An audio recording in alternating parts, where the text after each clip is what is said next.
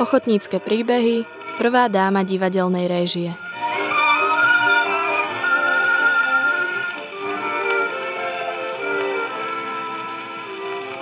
Moja ochotnícka práca sa začínala celkom nenápadne v dievčenskom internáte v Banskej Bystrici. Netušila som, že to, čo robíme, výber hier, básni, piesni, skečov, skúšanie, predstavenie, že to je môj hlavný budúci celoživotný program.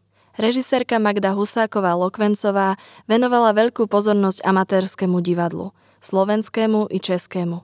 Často bola členkou poroty na Iráskovom Hronove.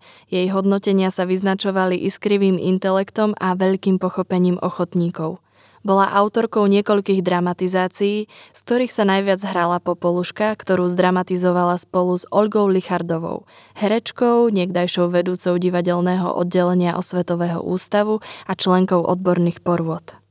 Na spoluprácu s ochotníkmi ma vyzval Osvetový ústav, myslím len náhodne. Levickí ochotníci sa prebojovali v krajovej súťaži s Frídovou hrou Korene vo vetre na popredné miesto a bolo rozhodnuté, že pôjdu do Hronova.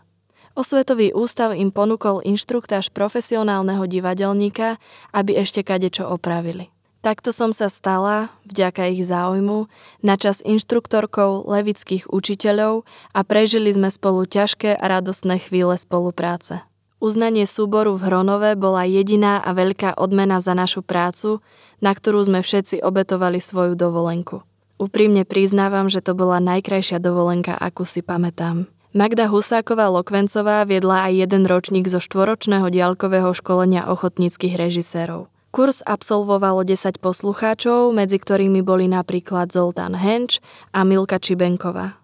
Ale na záver chcem poznamenať, že nik sa žiadnym školením režisérom nestal.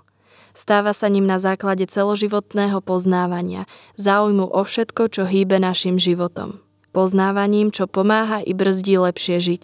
A ako jeden z predných bojovníkov za krajší život stane si na čelo kolektívu a spoločne s ním pracuje, vedie, presvieča a bojuje za dobrú inscenáciu. Za krajší život.